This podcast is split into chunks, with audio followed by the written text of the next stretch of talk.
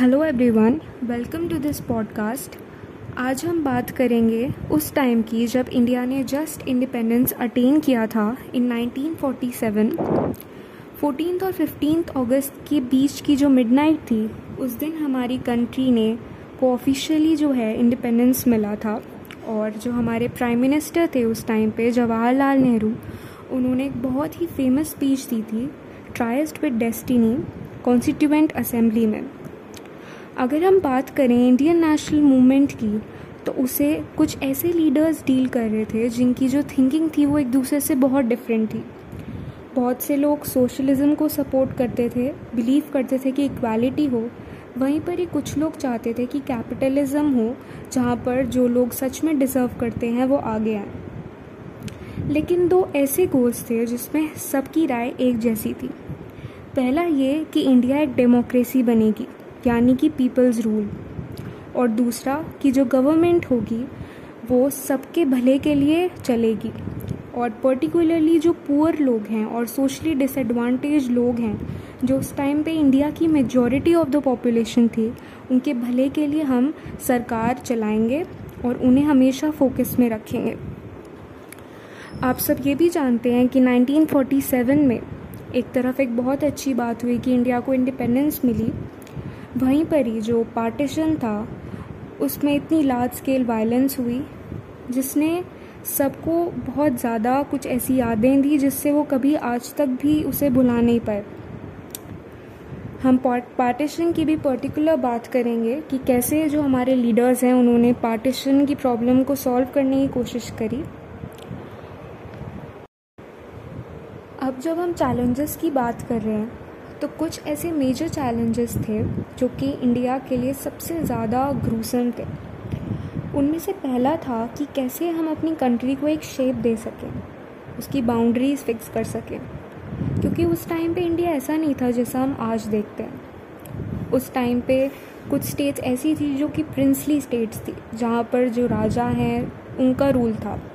वहीं पर ही कुछ ऐसी थी जो सीधा ब्रिटिश एडमिनिस्ट्रेशन के अंडर थी, जिन्हें हम प्रोविंसेस कहते थे। इन सबको एक साथ लाना और उसके बाद यहाँ पर भी लोग जो थे वो अलग अलग भाषा रिलीजन कल्चर फॉलो करते थे। तो कैसे इनको एक साथ यूनाइट कर सकें? ये चैलेंज सबसे बड़ा था, जो कि हम आज भी कुछ हद तक फेस करते हैं। दूसरा चैलेंज था कि कैसे जो डेमोक्रेसी है, जो हमने हमेशा से सोची है हमारे लीडर्स ने, कैसे उसे रियल प्रैक्टिस में एस्टैब्लिश कर पाएँ। 1946 में हमारी कॉन्स्टिट्यूएंट असेंबली जो थी, वो फॉर्म हो गई थी। हमारा कॉन्स्टिट्यूशन जो जो था, वो 1947 में फॉर्म होने की प्रोसेस में था। लेकिन क्या सिर्फ़ कॉन्स्टिट्यूशन से हम डेमोक्रेसी हो पाते? बिल्कुल नहीं। बहुत इंपॉर्टेंट था कि हम जो सारी फंडामेंटल राइट्स हैं, जो कि सारे जो हमारी रूल्स हैं, उनको एक्चुअल में प्रैक्टिस में इम्प्लीमेंट कर पाएँ। तो उसके लिए सबसे बड़ा जो दूसरा चैलेंज था हमारे आगे, वो ये था कि हम कैसे डेमोक्रेसी जो है, उसको रियल सेंस में इस्टेब्लिश कर पाएँ। जो तीसरा चैलेंज था, वो ये था कि जो हमारी कंट्री है, वो हैव्स और हैव्स नॉट्स में बट ना जाए।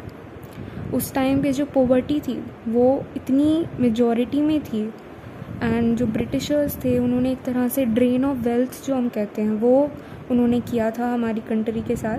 तो जो मेजॉरिटी लोग थे वो पुअर थे and about fifteen to twenty percent जो लोग थे सिर्फ़ वो लिटरेट थे और सेवन परसेंट वुमेन जो थी सिर्फ़ वो लिटरेट थी उस टाइम पे। तो यू कैन जस्ट थिंक कि हमारी कंट्री जो है उसका जो सोशल इकोनॉमिक्स जो पूरा एक सेटअप था वो कितना ज़्यादा डिस्टर्ब था। तो ऐसे में to ensure the development of all the sections and equality और इक्विटी, जो दोनों चीज़ें हैं, वो हम इस्टेब्लिश कर पाएँ, उनको लोगों की लाइफ्स में ला पाएँ, वो भी एक बहुत बड़ा चैलेंज था। उसके अलावा जो इतनी ज़्यादा रेफ्यूजीज़ थे, जो पाकिस्तान से हमारी कंट्री में आए थे, उनको वापस से रिहेबिलिटेट करना, उनको प्रॉपर हाउसेस फैसिलिटीज़ सिटीज़नशिप देना, उस टाइम पे हमारी कंट्री के पास इतने रिसोर्सेज भी नहीं थे। तो उन्हें प्रॉपर लाइव्स दे पाना, वो भी एक बहुत बड़ा चैलेंज था।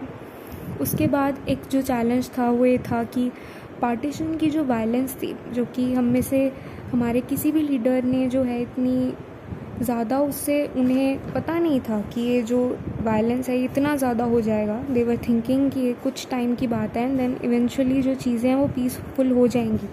बट जो वायलेंस है, वो दिन पर दिन बढ़ती जा रही थी and there were lakhs of people जो लोग मर रहे थे इसमें।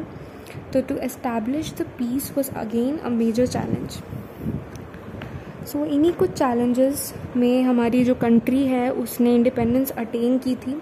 श्योरली एक बहुत ही गुड न्यूज़ थी बट इसके साथ साथ बहुत ज़्यादा चैलेंजेस भी थे।